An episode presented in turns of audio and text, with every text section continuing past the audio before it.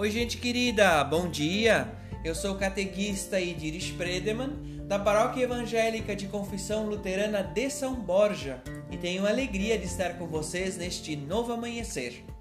Hoje, dia 12 de setembro, sábado, um novo dia que inicia sobre a graça e a misericórdia de Deus. O texto bíblico previsto para o nosso dia, escrito pelo apóstolo Paulo aos cristãos de Roma, Romanos, o capítulo 6, o versículo 23, que testemunha dizendo: "Pois o salário do pecado é a morte, mas o presente gratuito de Deus é a vida eterna, que temos em união com Cristo Jesus, nosso Mestre e Senhor." O texto devocional continua nos caminhando pelos percursos históricos da Reforma Luterana e é intitulado Reforma Feita com Várias Mãos.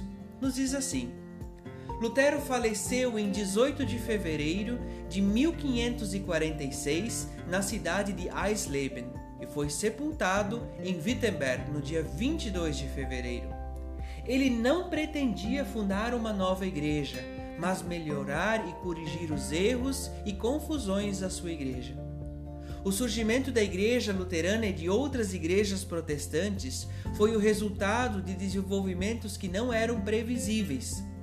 Lutero nem sempre acertou em suas afirmações públicas, mas é inegável o seu compromisso com o Evangelho de Cristo, nosso Senhor. Mas é inegável que o seu compromisso com o Evangelho de Cristo, a grande herança que dele recebemos.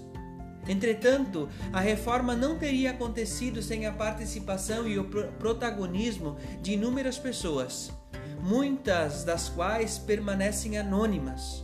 Lutero, Melanchthon, Zwinglio e Calvino são os nomes mais lembrados e apresentados quando recordamos o percurso histórico da Reforma.